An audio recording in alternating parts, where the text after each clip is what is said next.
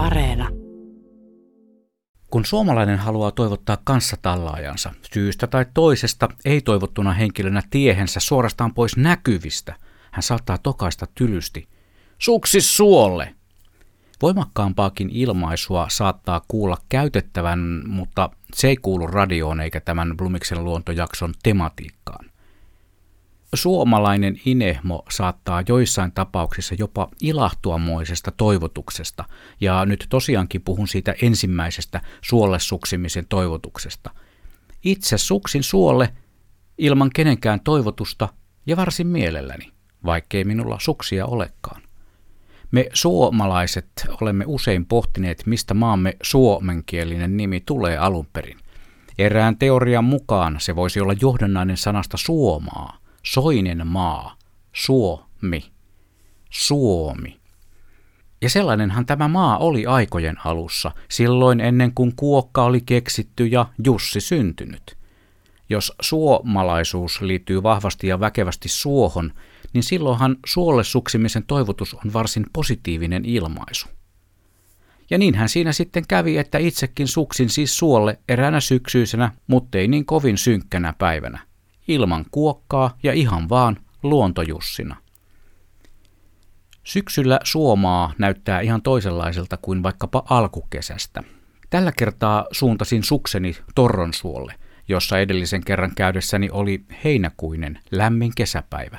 Silloin suo hehkui lämmintä kosteutta, suopursujen tuoksu oli valtaisa, pääsääntöisesti vielä raakileena loistavat hillat, eli lakat, eli suomuuraimet – viestivät omalta osaltaan soiden luonnon rikkaudesta.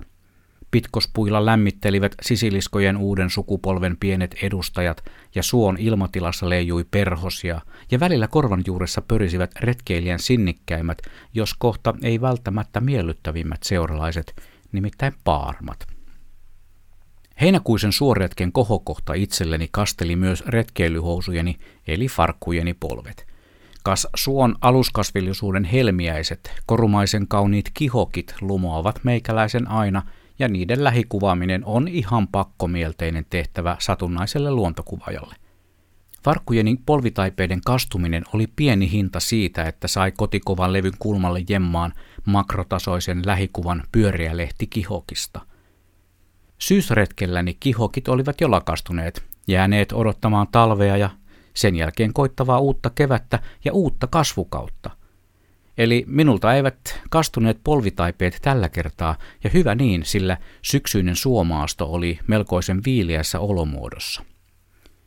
Tiesittekö muuten, että kihokeilla on meidän suomalaisten keskuudessa maine potenssia lisäävänä rohtona, ja niitä onkin kutsuttu myös kiimaruohoksi ja himoheinäksi.